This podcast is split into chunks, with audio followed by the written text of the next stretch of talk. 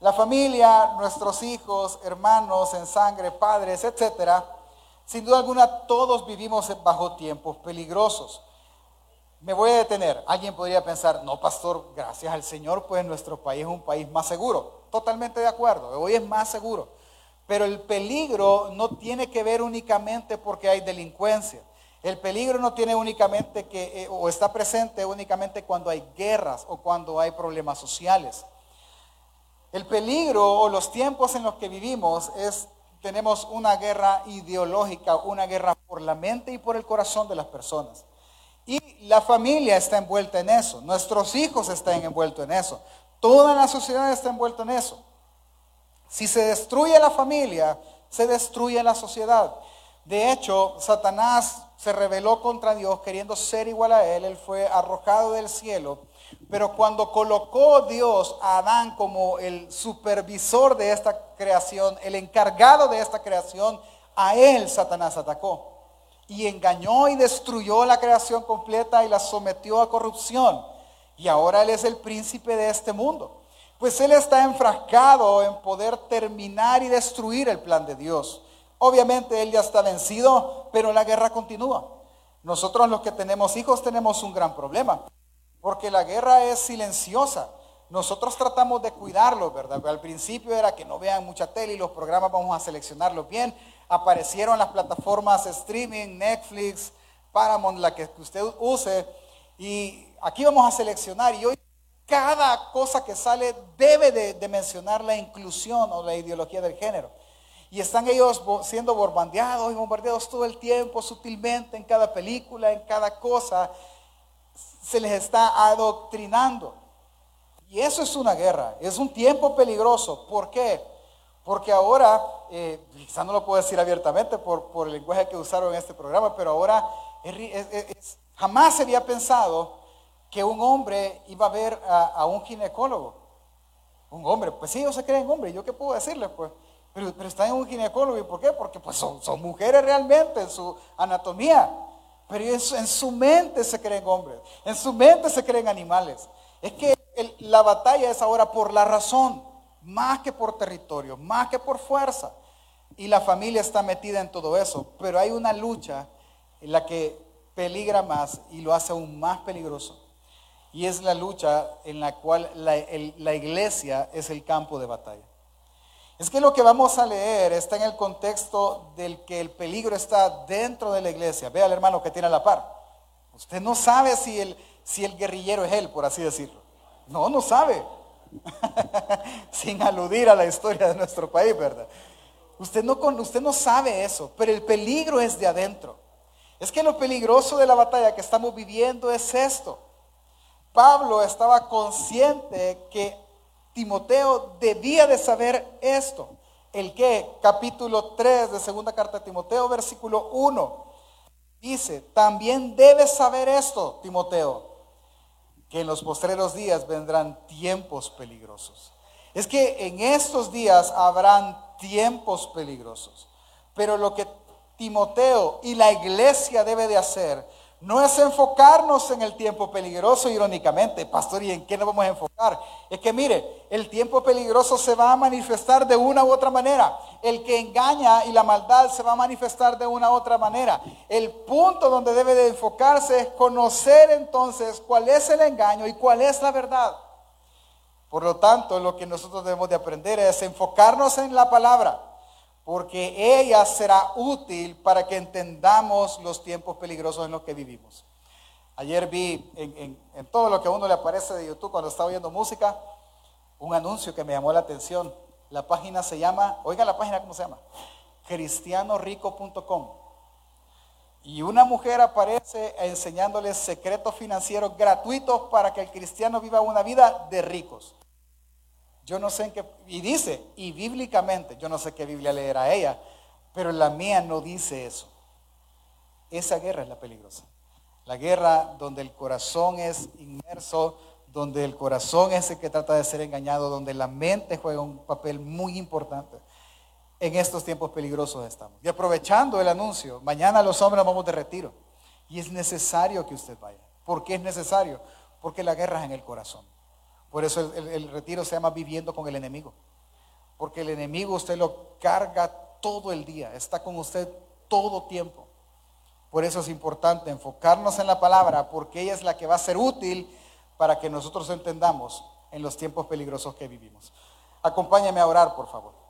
Señor Jesús, te damos gracias porque esta mañana podemos estar frente al texto bíblico estudiando tu palabra, enfocándonos en la verdad que Él puede darnos. Yo te ruego, Señor, que tú nos des sabiduría a cada uno de nosotros, que nos hagas entendidos en los tiempos, que podamos ver realmente lo peligroso que ahora estamos viviendo. Pero en especial te pido, nos, tú nos des un corazón enfocado en las escrituras para que ella actúe en nosotros y tú por medio de ella, Señor, y nos haga perfectos y enteramente preparados para toda buena obra. Gracias, Señor, te damos en esta mañana por tenernos en este lugar. Ayúdanos, guíanos, Dios, en el nombre de Jesús. Amén. Ok, acompáñeme, por favor. Segunda carta de Timoteo, capítulo 3. Vamos a estudiar todo el capítulo 3, si Dios nos lo permite, en estos minutos. Mire, déjeme contarle un poco del capítulo 3 de eh, la segunda carta de Timoteo es un capítulo que en lo personal, una carta, me ha gustado mucho poder estudiar los días martes junto con lo que venimos al estudio bíblico. ¿Qué está pasando en la carta? Para resumírsela, Pablo está preso. Pablo ahora de nuevo está encarcelado en Roma. Él, de, su primer arresto, él sale, ahora de nuevo está encarcelado, pero hay una, hay una variable que ahora ya no eh, se puede evitar. ¿Cuál es? que él ya no va a salir de la cárcel, él va a ser ejecutado, él va a morir. De hecho, en su carta, en la segunda carta, él dice que él ya está listo, está eh, puesto para hacer libación, es decir, para ser sacrificado. Ya él está por morir, entonces nosotros lo que tenemos enfrente es, son las últimas palabras de un anciano condenado a muerte. Eso es lo que tenemos en la carta. Este anciano tiene un hijo en la fe, su nombre es Timoteo. Antes de morir, él escribe la segunda carta a Timoteo, por eso se llaman las cartas pastorales, y él quiere ayudar a Timoteo, darle los últimos consejos y en ese momento dar también los últimos consejos a la familia de la fe. Él ve a Timoteo, su relación es como padre e hijo, pero también él ve la relación como padre espiritual hacia una familia en la fe. La pregunta es en el capítulo 3, ¿qué quiere decirle este padre a su hijo? que son tiempos peligrosos. Eso le quiere decir él. Y es la sabiduría de los ancianos puesta en este texto porque él alcanza a ver eso. Versículo 1 dice, también debes saber esto, Timoteo, que en los postreros días vendrán tiempos peligrosos. Ok, aquí debemos, para ir entendiendo, definir dos frases. Número uno, postreros tiempos. Hay, hay una variedad de posiciones para entender esto, pero eh, llegan al mismo punto. Entonces vamos a agarrar una. ¿Cuándo empezaron los últimos tiempos? La palabra postrero es último. ¿Cuándo empezaron los últimos tiempos? Empezaron cuando Jesús encarnó. En la primera venida de Cristo Jesús, cuando Él vino a morir y resucitar, ahí inician los últimos tiempos. Es decir, que nosotros estamos en los últimos tiempos, iniciaron ahí. La pregunta sería, ¿cuándo terminan? Los últimos tiempos. Ah, bueno, los últimos tiempos terminan en la segunda venida de Cristo Jesús. En ese intervalo de tiempo, desde que Él viene hasta que Él regresa, bueno, Él viene, asciende y regresa, ese periodo de tiempo se le conoce como los postreros días o los últimos días. Quiere decir que nosotros ahora vivimos en los últimos días. Se oye, se oye apocalíptico, ¿verdad? Pero es así. Desde el momento que Jesús eh, aparece y encarna, es como la recta final a la consumación de su plan. Desde ese momento entonces los postreros días empiezan a correr, los últimos días.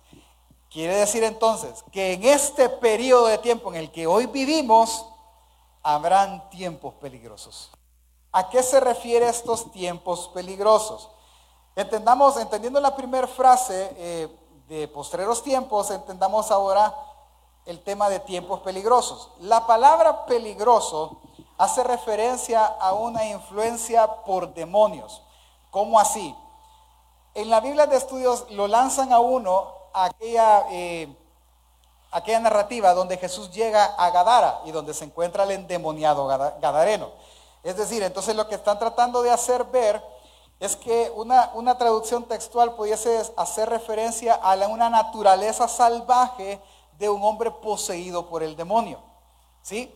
Esos son los tiempos peligrosos. Quiere decir, pastor, que estamos hablando de tiempos donde los hombres van a ser influenciados por los demonios para hacer lo que los demonios desean. Sí, ah, si lo quiere entender así, sí, pero vamos a poner un equilibrio. O sea, tampoco estamos hablando de posesión demoníaca. Vea el de la par, el de la par no está poseído por un demonio, o por lo menos no se ha manifestado. Pregúntele cómo se llama. si le dice legión, deje una silla de por medio. Ahora, entienda algo.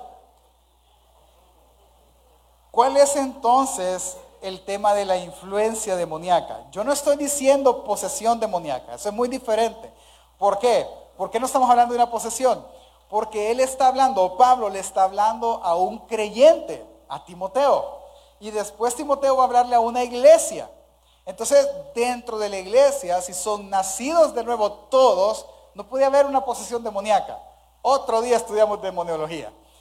¿Cuál es el punto de esto? ¿A qué se refiere esa influencia? ¿Se acuerda que Jesús dijo una vez, ustedes son hijos de quién? Del diablo. ¿Sí? ¿Por qué son hijos del diablo? ¿Alguien se acuerda? Porque las obras de su padre quieren hacer. E, y él dice, ¿cuál obra? Él es mentiroso y es homicida y padre de mentira. Todo aquel que miente, hijo de quién es? era, ese era el razonamiento de Jesús en ese momento.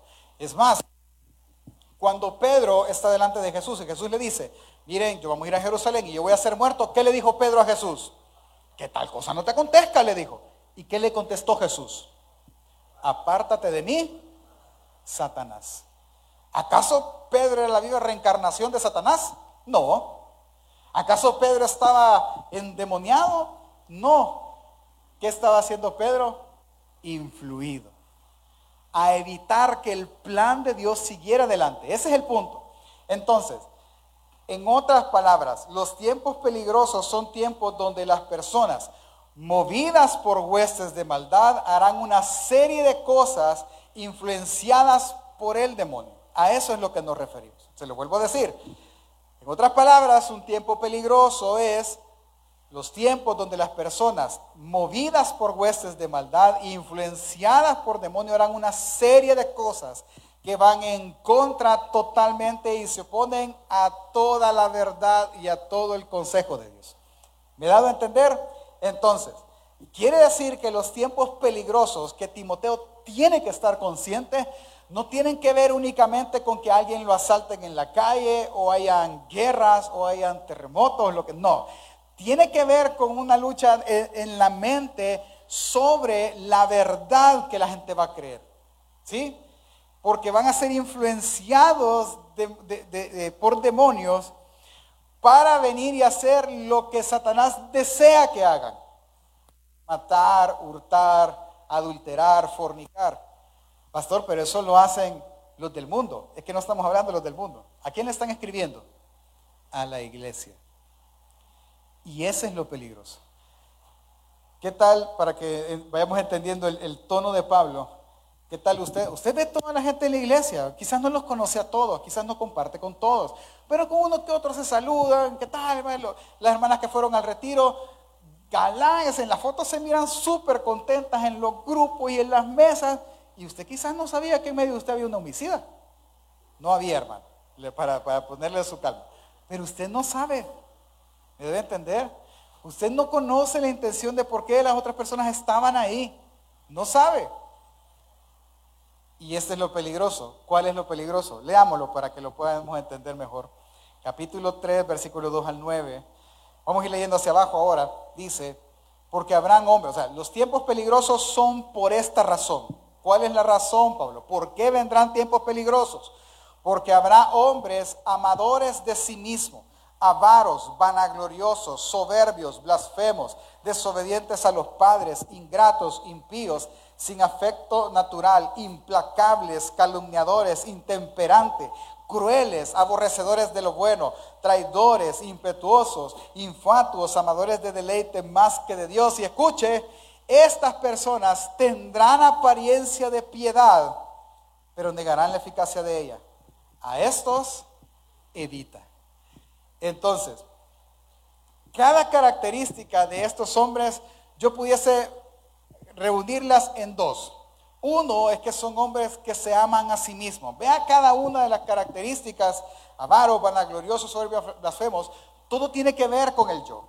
Estos hombres se aman a sí mismos y no aman la iglesia, no aman al escogido, no aman lo que Dios ama. Ellos no aman a nadie más que a ellos y solo buscan únicamente el beneficio de ellos.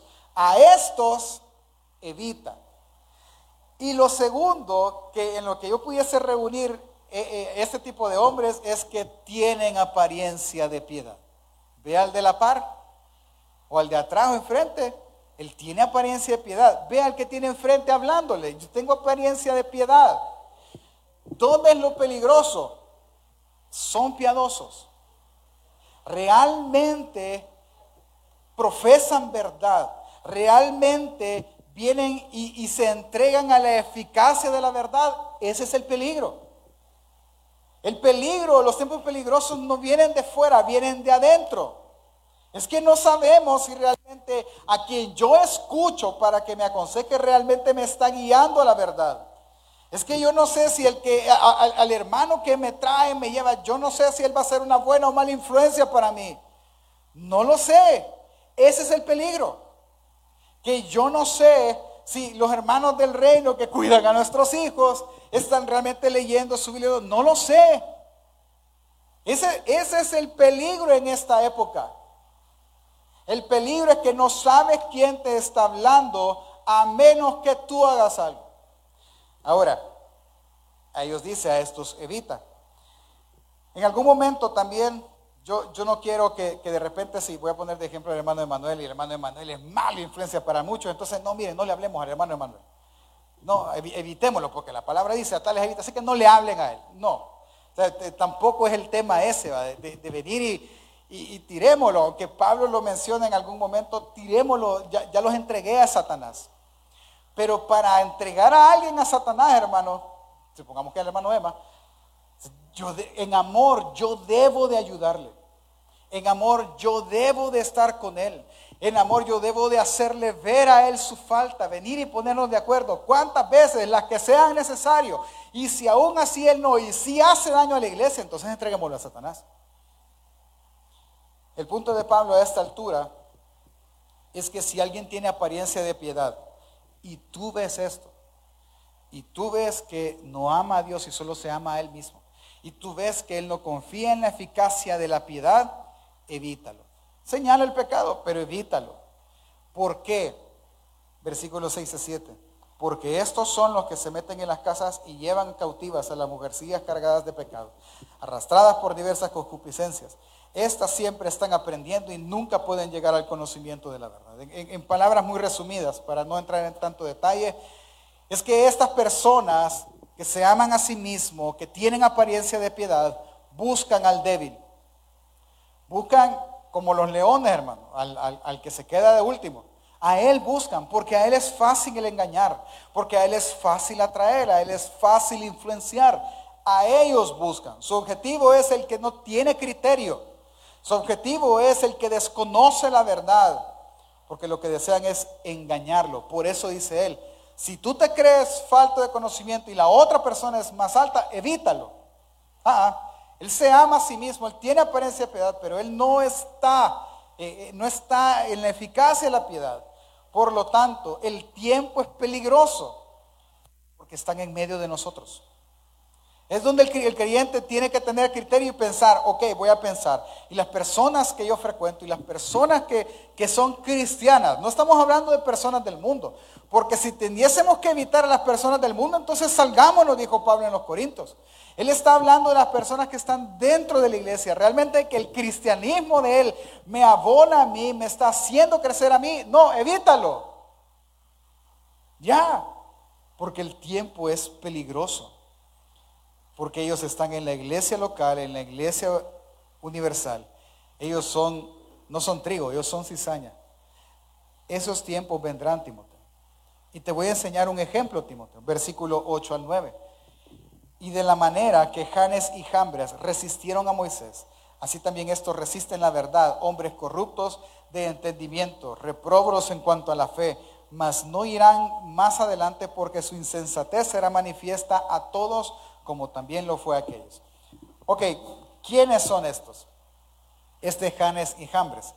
Si usted lo busca en la Biblia, lo ideal es que cuando usted encuentra, haciendo un paréntesis, cuando usted encuentra un texto así en la Biblia, lo ideal es que usted vea la referencia, si usted tiene una Biblia de estudio, va y vea dónde, a quién está haciendo referencia en el Antiguo Testamento. En este caso no lo va a encontrar, pero la mayoría de comentaristas mencionan que estos dos señores son magos egipcios.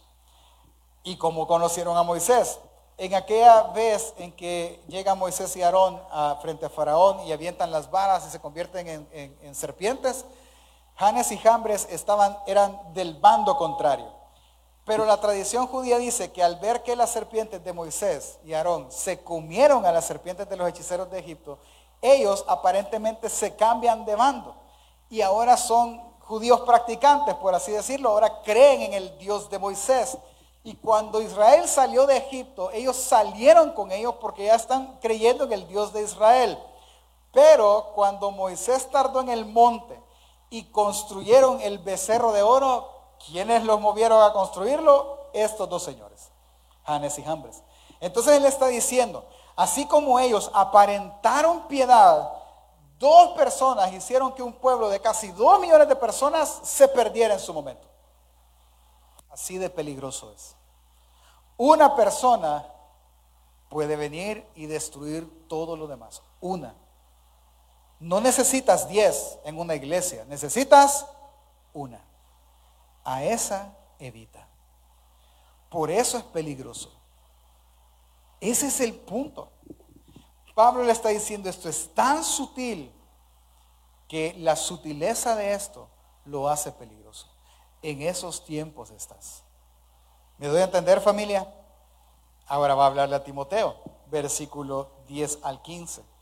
Pero tú has seguido mi doctrina, mi conducta, propósito, fe, longanimidad, amor, paciencia, persecuciones, padecimientos como los que me sobrevinieron en Antioquía, en Iconio, en Listra, persecuciones que he sufrido, de todas me ha librado el Señor.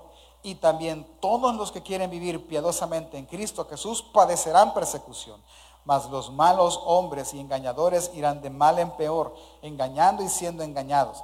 Pero persiste tú en lo que has aprendido y te persuadiste sabiendo de quién has aprendido y que desde la niñez has sabido las sagradas escrituras, las cuales pueden hacerte sabio para la salvación por la fe que es en Cristo Jesús.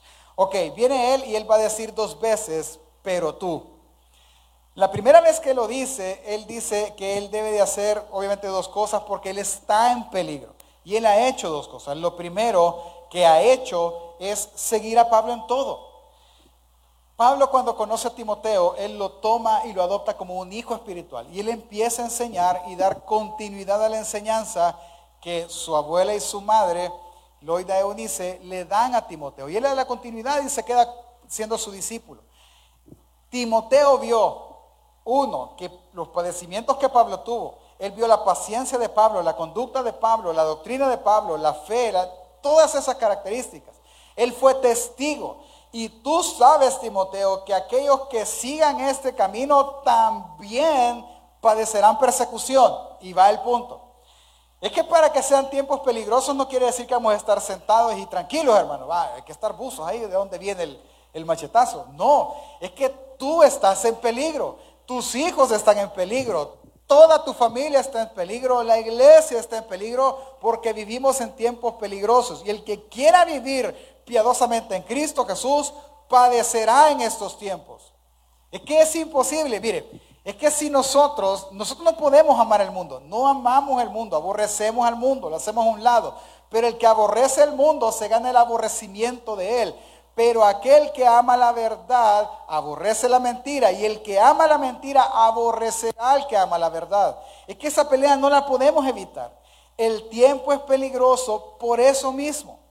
Porque hay alguien que te va a aborrecer, hay alguien que te va a, luchar contra ti para hacerte cambiar y no te va a dejar en paz y va a estar encima una, otra, otra y otra. A ese evita, a ese trata de no tenerlo. Porque si tú quieres vivir piadosamente, tú eres el blanco. ¿Quién era el blanco en el Edén? Adán. Porque era el blanco, porque él cumplía la voluntad de Dios. No, pastor, mire, muy exagerado, era el blanco porque era el único, pues. ¿Y a quién más seguía Satanás? Va, cambiemos, pues. En el tiempo que Jesús encarnó, que había millones de habitantes ya, ¿quién era el blanco? Jesús. ¿Por qué? Porque todos los demás ya estaban envanecidos, no importa, todos los demás están esperando Mesías y lo van a estar esperando. Pero este que es el Mesías, este que viene a hacer la voluntad de Dios, él es el blanco. Y a él lo tentaron. ¿Me doy a entender? Es que aquel que quiere vivir piadosamente, él será el blanco. ¿No pasa nada de eso en tu vida? Pues es de poner la barba en remojo. Quizá mi cristianismo no, debe, no es el blanco porque no es operante. Puede ser. No lo sé, tú lo sabrás. Pero para el creyente sí son tiempos peligrosos.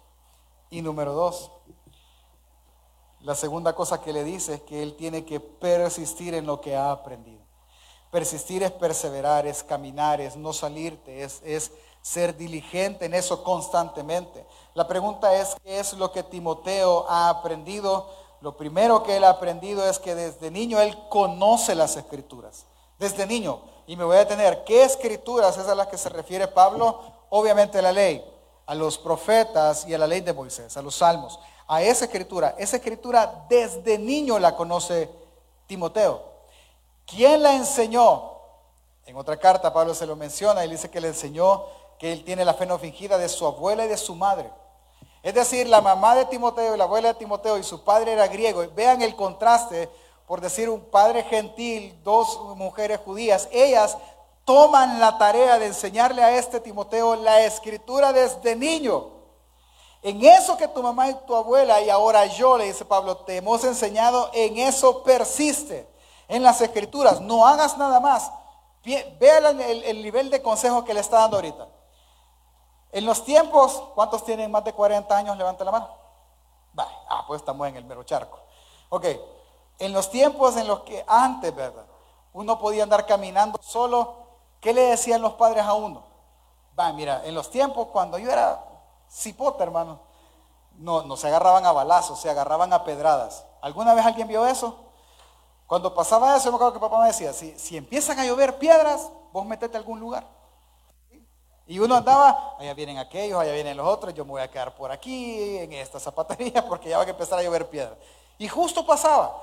Y uno andaba pendiente del peligro. Si tú ves a una persona, mira, bájate de la serie y camina en la calle porque puede ser un ladrón. Y uno andaba pendiente del peligro. Él no le está diciendo eso. Tú no tienes que andar pendiente, tú no, tú no te fijes en el peligro, Timoteo. Tú fíjate y persiste en las escrituras. En eso persiste. No te claves en que este hermano es sospechoso, mm, que este ha de ser. No, no, no, no, no empiezas a hacer una cacería de brujas que no va a tener, porque la maldad de cada uno será manifiesta, es decir, va a salir en su momento. Tú no lo busques, tú persiste en una cosa, en la escritura que has aprendido. En eso persiste. En medio de tiempos peligrosos, no estés esperando de dónde te va a caer la pedrada. No estés esperando quién va a querer hacerte daño. No, tú persiste en la escritura. ¿Por qué es la pregunta? Versículo 16 al 17. Porque toda la escritura es inspirada por Dios y útil para enseñar, para redarguir, para corregir, para instruir en justicia a fin de que el hombre de Dios sea perfecto, enteramente preparado para toda buena obra. Es que solo la escritura te puede preparar para vivir en tiempos peligrosos, nadie más. ¿Cuál es el punto de Pablo entonces a esta altura? Es muy simple. Enfócate en la palabra, no en los tiempos. Si tú te enfocas en la palabra y no en la maldad, tú verás que la maldad será manifiesta. Tú podrás ver que es lo malo. Tú podrás ver que eso es así. No estés atento a ello. pero sí está atento a la palabra. Por ejemplo, nosotros ahorita no tenemos problema, hermano. Nosotros empezamos a oír de la ideología de género y ponemos una barrera. El punto es, ¿y su hijo y el mío de cinco años qué? ¿Él lo va a aceptar como normal? Probablemente sí. Y va a ser algo normal en la generación de ellos. Ese es el, peligro. El peligro es que yo, debo, yo no debo estar pendiente del peligro. El peligro es que yo desprecie la escritura. Por eso la instrucción es persiste en la palabra. Porque la palabra es útil. Y esa frase nunca se le va a olvidar.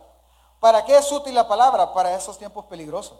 Porque la palabra puede hacer a una persona enteramente preparada para, para venir y detener la mentira. Mire, vayamos aterrizando. Ahorita sé que es un cúmulo de ideas, pero entendámoslo de esta manera. Para entender mejor aún el texto, tratemos de ponernos lo más posible en los zapatos de estos dos señores. Pensemos primero en Pablo. Pongámonos en las sandalias del apóstol Pablo. El apóstol Pablo está en la cárcel. ¿Sí? Él está limitado. Él no puede salir, obviamente, sus visitas son restringidas, aunque le podían visitar, pero él está ahora sí en una situación un poco compleja. Pero estando en la cárcel, Pablo tiene una cualidad. ¿Cuál es? Él es entendido en los tiempos. Eh, ¿A qué me refiero? Él entiende los tiempos, pues. Él sabe en qué tiempos está. Porque obviamente la escritura lo vio él en la escritura, así que él sabe. Él, entiende el tiempo en el que está viviendo. ¿Cómo sabemos que Él ve el tiempo? Por ejemplo, póngase usted la tarea un día, lea la carta 1 y 2 de Timoteo y vea lo que Él dice. Él empieza a hablar de gente como Alejandro, que le hizo estorbo. Él me ha dado muchos problemas. Demas se fue, mira, amando este mundo, se fue a tal parte. Y Mineo y Alejandro el calderero, ellos me trajeron muchas tristezas. Figelo y Hermógenes abandonaron la fe. Él empieza a ver esto. Ve, fulano hizo tal cosa, fulano. Ah, mira, Timoteo, en estos tiempos la iglesia va a apostatar de la fe. Empezarán a irse tras la mentira. Timoteo, hay que meterle más a la enseñanza de la verdad, porque no viene de afuera el ataque, el ataque está adentro. Así que Timoteo, buzo, eso es entender los tiempos es ver los frutos, es ver las señales, es ver el pensar. Esto está haciendo Timoteo, esto está haciendo Pablo, perdón. Al ver las señales, él se está moviendo anticipadamente a cuidar la iglesia para que estén atentos a estas circunstancias. ¿Me doy a entender? Eso es entender los tiempos. Ahora, la pregunta hoy es, hermano, ¿y usted entiende los tiempos? Hagamos el ejercicio. Ok, ¿a qué me refiero? Digamos que alguien de repente, eh, mañana, mañana no porque es primero de mayo, el 2 va a llegar a la oficina y le van a decir, mire, te hablan de recursos humanos. Va, Dios quiera que no, hermano, de verdad. Pero pasa. Y llega y de repente, mira, eh, eh, estás despedido. Pregunta, ¿tiempo de qué es? Depende, pastor. Si el, si el cipote es soltero, él se va a ir para la playa. Ah, vive con papá y mamá, no le va a faltar nada. Puede ser. Pero si es papá y tiene dos hijos y se queda sin trabajo, ¿tiempo de qué es? Mira, este huevo se ve como quebrado, lo vamos a botar. No, no, no, no, no. Sirve. Ahí me lo das a mí en la cena. Nada se va a perder. Porque es tiempo de guardar, de ahorrar, de ser precavido, porque se avecina una escasez. ¿Me doy a entender? Si alguien de repente es diagnosticado con el hígado graso. Mire usted, su hígado está por reventar, o sea, ya no aguanta más. ¿Tiempo de qué es? Pues de cuidarse, ¿va? quizás el estilo de vida no es el correcto y hay que aprender a comer, etc. Por ejemplo, alguien, bueno, alguien no, esto cayó justo, justo. Mañana es asueto, ¿sí? Primero de mayo, todos los que trabajamos tienen el día libre. Mañana, ¿tiempo de qué es? Para los hombres, de ir al retiro. ¿Cuál quería dormir? Al retiro, hermano. 10 a las 7 hay que estar aquí en la iglesia. Para las mujeres, ¿tiempo de qué es? De descansar. Este viejo se va a ir al retiro, vamos a estar solos todo el día. Si está bien. Eso es entender los tiempos. ¿Me he dado a entender, familia? Entonces la pregunta ahora es, tiempo de que es hoy. Vea, vea el tiempo, vea lo que está pasando. Y entonces diga de qué es tiempo.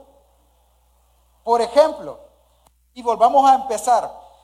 El problema no es la inclusión, o sea, sí es un problema. Yo, yo quiero, quiero hacer el equilibrio.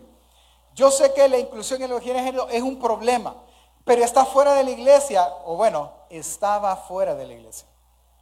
Pero ahora la iglesia está aceptando la ideología del género y está siendo inclusiva con ellos. ¿Tiempo de qué es, hermanos? ¿Me doy a entender? Es que si la diversidad de géneros está, se está enseñando en un kinder, piense, ¿cuántos tenemos a nuestros hijos estudiando en algún colegio? debería ser la mayoría, o todos. ¿Qué le garantiza a usted? No, es que el colegio es cristiano, tiene valores cristianos. Pero ¿qué le garantiza a usted que realmente le están enseñando eso? Ese es el peligro. ¿Tiempo de qué es entonces? Si el sexo es libre y fácil de conseguir, aún en la iglesia, ¿tiempo de qué es? Si la misma ley protege el maltrato, ¿tiempo de qué es familia? Y así pudiese seguir. Estamos en una economía sumamente frágil. ¿Tiempo de qué es?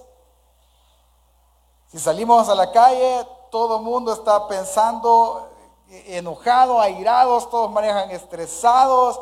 Quizás usted va a ser el próximo accidente, Dios no lo quiera, pero la pregunta es la misma. ¿Tiempo de qué es? Es eso lo que Pablo quiere que nosotros entendamos. Es que es tiempo de hacer una sola cosa de perseverar en la escritura. Únicamente. Aquellos padres que, ya sus hijos, bueno, voy a poner el ejemplo de mi familia porque para evitar y dañar. En el caso de mis papás, sus tres hijos están mayores, ya los tres se casaron. Ellos pueden decir, gracias a Dios, porque no nos tocó educarlos en la inclusión. Y yo, hermano, tres hijos pequeños. ¿De qué es tiempo entonces? es tiempo peligroso.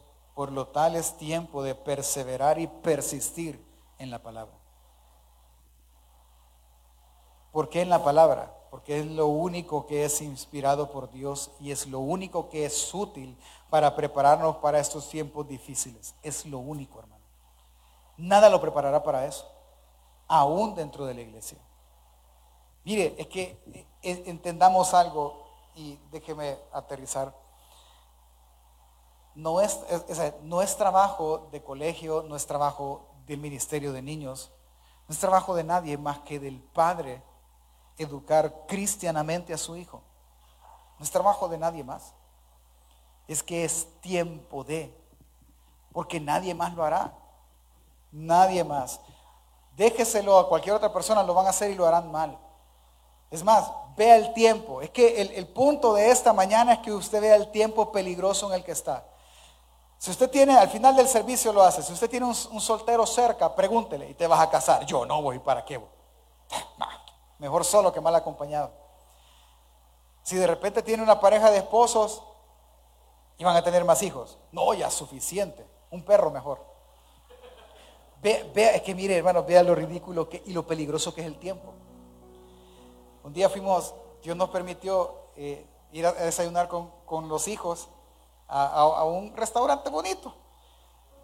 Y cuando entramos, lo primero que me causó gracia fue que cuando entramos, toda la gente, porque era, o sea, somos cinco, entonces la mesa es de por lo menos seis días. Y, usted se imagina ir a un restaurante uno con un niño de 12, con el otro de 6 y con uno de un año, el gran relajo y el maletero, hermano todo con la pañalera, el portabebé, el otro con la mochila y el gran desorden y gritando, y sentate aquí, mira ya, nos sentamos y todos se nos quedan viendo como, uy. Y mi esposa, no te vas a parar, le dije, calmada. Es que ahí dice que pueden entrar niños, yo no sé por qué me ven ahí, con que entran perros, me dijo. Y es cierto, tenían un perro ahí. Qué ridículo es eso. Qué ridículo es que ahora Venme, entra un perro a un restaurante y ¿qué hace toda la gente? Mira el perro, qué bonito. Entran papás con tres hijos, mira qué relajo. Esta gente no, entiende. ¿va? La pregunta es, familia, ¿tiempos de qué es entonces? Es eso lo que usted se tiene que preguntar. Y, ahorita, hombres que están acá, aunque lo vamos a hablar mañana, pero para que se motive a ir. Hay un texto en la Biblia, eh, en, Génesis, cuando está Dios repartiendo el castigo a todos, le dice al hombre, por tu culpa, le dice, la tierra será maldecida. Por la ausencia de él, por no hacer nada, porque no hizo nada, Daniel. Es por la culpa de él. Y a la mujer, por ser mala ayuda. Tú traerás a los hijos con dolor. ¿Tiempo de qué es entonces, hermanos? Son tiempos peligrosos, sí, pero tiempo de qué es para nosotros. Tiempos donde nuestros hijos tienen en sus manos la información de todo el mundo. A mí me da risa. Ayer les he quitado los dispositivos a mis hijos ¿Y, vos cómo jugabas, papá? Con carros, hijo, con pedazos de madera que me daban en la casa. Con eso jugábamos, con tierra, le digo. ¿Y sabe qué me dijo? Qué aburrido, me dijo. Vaya, anda a jugar con eso. Ya jugué, ¿puedo ocupar la tablet? No, es que todo el día va a jugar con eso. Es que ellos tienen toda la información del mundo en sus manos. Toda.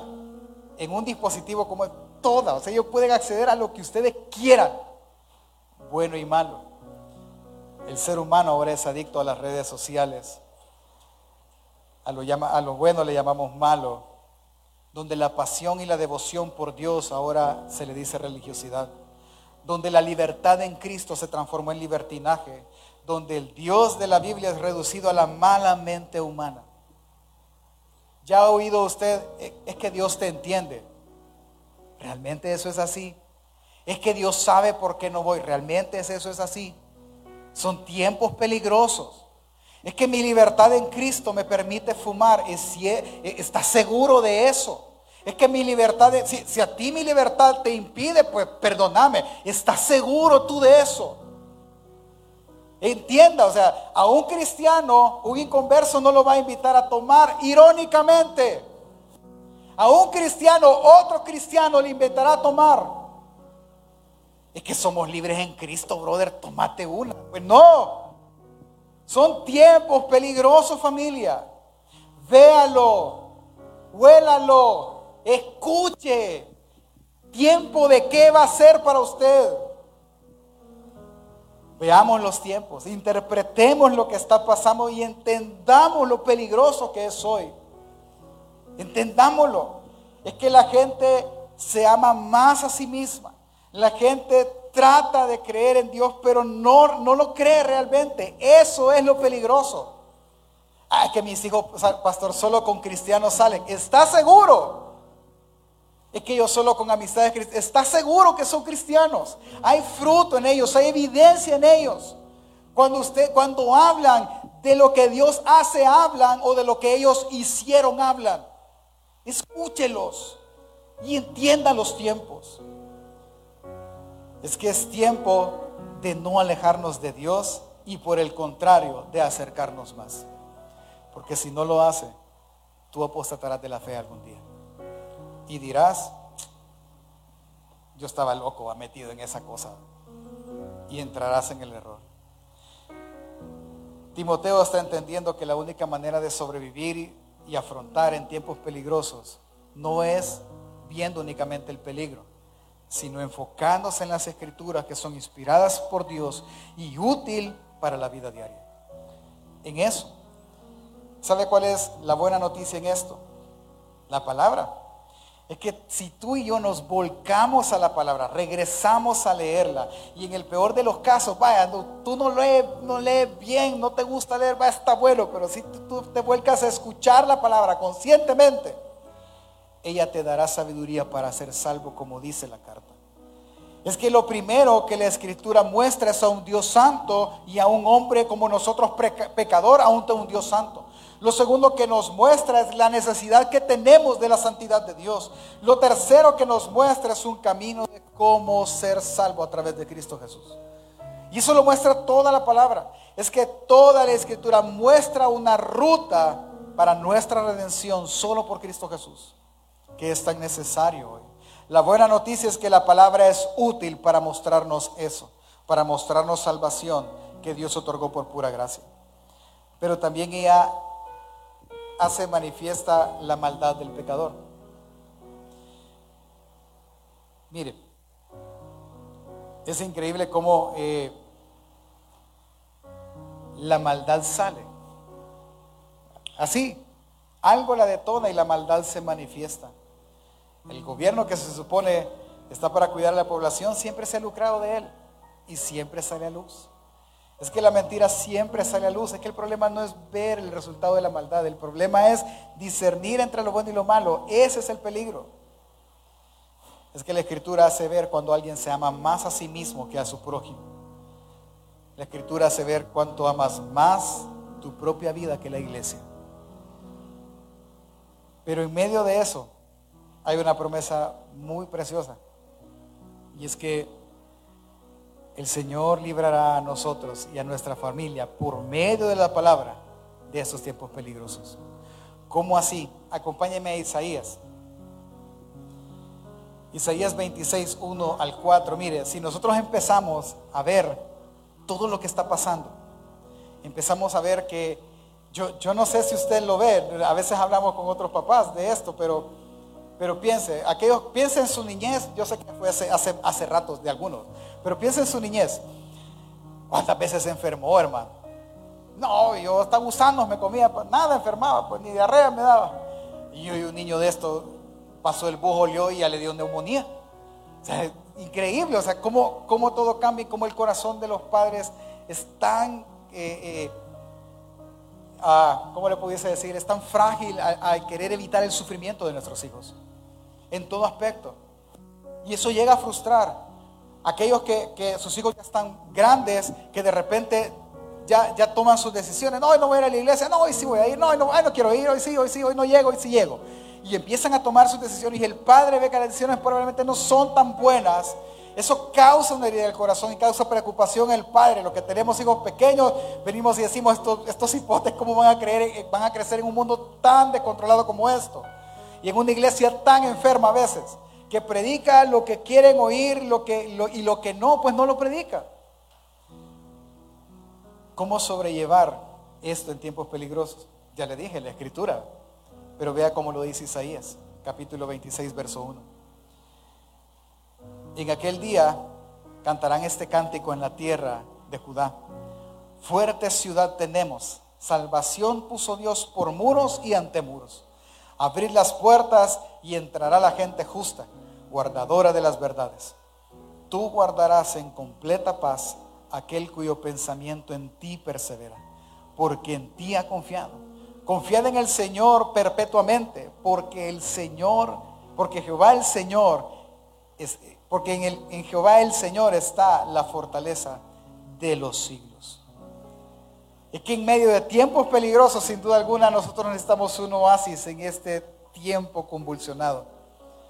¿Cuál es? Que Él guardará en completa paz aquel cuyo pensamiento en Él persevera. Y de nuevo, ¿cuál es el llamado a esta gente que literalmente estaba viviendo en días peligrosos? Que tu pensamiento persevere en la ley. Pablo, a Timoteo, que tu pensamiento persevere en las escrituras. Es que solo en las escrituras Dios nos va a guardar. ¿Acaso no fue la oración de Jesús en Juan 17? Santifícalos, guárdalos en tu verdad, tu palabra es verdad. Es que siempre es la palabra, familia. Es que la palabra es útil para momentos como los que hoy vivimos. Por lo tanto, enfócate en la palabra. Ella será útil para que entiendas los tiempos peligrosos en los que vivimos. ¿Por qué son tiempos peligrosos? Dígale al de la par, pongámonos sinceros, dígale, pongámonos sinceros. Si, quiere, no haga mala cara, pero, pero sea sincero. ¿Cuántos a lo largo de la vida consciente o adulta o adolescente, como sea, cuántos ya vivieron un momento en el que dijeron, me pasó esto, ya no más la iglesia? ¿Sabe por qué es? Porque viven tiempos peligrosos. Ay, no, yo, que mira, me quitaron el trabajo, ya no voy a ir a la iglesia. Yo no sé cómo es esa relación realmente entre choqué el carro, no voy a ir a la iglesia y que, y el pastor iba manejando. No entiendo, nunca lo voy a entender. Pero es la naturaleza pecadora de nosotros. El echarle todo el tiempo el muerto a Dios. Es que Dios controla todo. Sí, entonces confía en Él. Pero si usted, una vez por lo menos, sé que han sido más sin duda, pero una vez dijo, no, ya no más esto, ya no más cristianismo, ya no más. Usted entonces se puede dar cuenta que está a un paso de apostatar de la fe en medio de tiempos peligrosos. Lo que para mí es tentación, para usted no lo será probablemente, pero lo que para usted es para mí no. El punto no es ese. El punto es que usted está en peligro. Y si no se enfoca en la palabra, el siguiente que apostatará la fe, del siguiente que diremos, así como Pablo dijo de Demas, y Demas se fue eh, amando este mundo, nosotros vamos a decir, y el hermano fulano de tal, pues se fue amando a las mujeres, se fue amando a las riquezas, se fue amando a sus hijos, se fue amando a su esposo. Usted está a un solo paso de apostatar de la fe porque estamos en peligro. Y entonces, ¿qué hacemos, pastor? Pues practiquemos esto. Ejercicio número uno. Vaya hoy, siéntese, observe, oiga, mire y hágase una sola pregunta. ¿Tiempo de qué es hoy? ¿Tiempo de qué es? Vea y escuche a sus hijos. Llegará un día, lo hablábamos con otro hermano una vez, que nuestros hijos se callarán y no hablarán. Y su corazón será una caja fuerte para sus padres. Pero si hoy hablan, escúchelos y hágase una pregunta. ¿Tiempo de qué es hoy? Y actúe en base a eso. Dos, cuando usted ya sepa tiempo de qué es, entonces persista en la meditación de la palabra, porque ella será útil para los tiempos que usted vive. Una cosa es peligrosa en estos tiempos. ¿Cuál es? dejar la palabra. Eso es peligroso. Porque usted no se dará cuenta de la mentira. Usted y yo no nos daremos cuenta del peligro que corremos. Es que miren, nosotros como padres debemos de desarrollar criterio a nuestros hijos. ¿Cuál es el criterio con el cual usted decide? Por ejemplo, para, para, solo para ejemplo, de repente usted puede decir, vamos a comer pupusas allá al volcán, dice el hijo, comamos pupusas en el volcán. Y dice el papá, no, ¿y por qué no las comemos aquí a la vuelta? Más barato. ¿Cuál es el criterio? El precio. Ese es el criterio. Ok, perfecto. Algo absurdo, pero de repente, mira hijo, te vamos acá, ¿a dónde vas a estudiar o qué vas a estudiar en la universidad? ¿Qué me puede dar más dinero, papá? ¿Cuál es el criterio? El dinero. ¿Por qué? Porque el papá todo el tiempo escogió por dinero. ¿Me explico? Pero si yo le quiero sembrar un criterio a mi hijo, es decirle, ok, mira, hijo, ¿y tú qué vas a estudiar? Ah, yo no sé, papá, quizá guardia de seguridad voy a ser yo. Bueno, ¿sabes qué? Oremos. Y si Dios quiere que sea guardia de seguridad, sé el mejor que tú puedas hacer para gloria de Él. Uy, pastor, pero ¿de qué va a vivir? ¿Cuál es su criterio? Tiempo de qué es. ¿Me entiende? ¿Por qué te tiene que sentar usted ahora? Porque usted tiene un criterio que el mundo y la iglesia ya estableció en su mente. Cuide el criterio porque usted se lo va a pasar a su siguiente generación. Y ese es un peligro, un peligro. Porque ellos no buscarán una esposa o esposo de acuerdo a la escritura. Ellos buscarán una esposa o una esposa de acuerdo a ese criterio. Y ese es lo peligroso. Porque nosotros como padres podemos ser aquellos amadores de sí mismos que enseñen mal a nuestros hijos. Por eso enfóquese en las escrituras. Tres, no busque el peligro. Esto es peligroso. No, enfoque a sus hijos en las escrituras. Enfóquelos. Lo ideal sería, y lo reto, yo lo he estado pensando y orando. Y lo reto. ¿A qué? Hagamos algo, pues. Si todos, si en algunas casas tienen la costumbre de tener una hora para cenar, vaya, son las seis, vamos a comer, y todos llegan a comer a esa hora. Entonces tengo una hora para leer. porque el enfoque es en la escritura. Y para terminar, hermano, dos cosas. Medita en las escrituras. Número dos, y entienda que es una batalla contra algo que usted no puede ver. Su lucha no es contra carne y sangre. Su lucha es contra huestes de maldad. Y es la lucha por la mente. ¿Y cómo se gana esa? Medita en la palabra. ¿Cómo es? Mire, a lo largo de la serie, al final de la serie lo vamos a hacer. ¿Qué es meditar en la palabra? ¿Cuántos leyeron la Biblia ayer? Levanta la mano. ¿Qué leyó? Alguno puede decir, pastor, estoy leyendo proverbios, pues no me acuerdo cuál leí. Tengo que ir a ver la Biblia para ver cuál leí. Y está bien. ¿Cómo podemos meditar nosotros en la escritura? Por ejemplo, vengo yo y abrimos X salmo. ¿Sí? O por ejemplo en esto, lo que hemos hablado hoy, Timoteo capítulo 3. Lo vimos y estamos en peligro, estamos en peligro. Yo quiero meditar en esta escritura. Yo puedo orar, Señor, estamos en peligro. Yo no sé qué hacer con mis hijos. Ayúdame. Yo no sé qué hacer con mi familia. Yo sé que estoy en peligro. Lo único que sé es que estoy en peligro. Ayúdame entonces a poder venir y, estar atento a esto. Ayúdame en tu palabra, porque tu palabra es útil. Enséñame en tu palabra. Eso es meditar, es orar de lo que yo he aprendido y leído ese día. Medite. Porque hermano, estamos en tiempos peligrosos. Póngase de pie. Estos tiempos son difíciles. Estos tiempos son complicados. El amor y la fe de algunos se enfriará. Será complejo perseverar hasta el día de Jesucristo. ¿Cuál es la buena noticia en esto? Es que Él nos preserva y Él nos guarda. Es que Él no le va a soltar. Si tú perseveras, como dice Isaías, en, el, en tu pensamiento, en Él, Él no te va a soltar. Es que mire, no importa las circunstancias, no importa el peligro, enfócate en las escrituras, porque es en las escrituras que tú encontrarás torre fuerte. Si tú estás desanimado, empecemos a practicarlo más aún. Estás desanimado, tú ya no quieres ni seguir, ya te sientes derrotado. Ve y lee el Salmo 91 por decirte algo. Ve y acuérdate de aquel salmo que, dice el que habita el abrigo del Altísimo. Morará bajo la sombra del Omnipotente. Diré yo al Señor, esperanza mía, castillo mío, mi Dios en quien yo confiaré. Y vea la escritura y evita el peligro.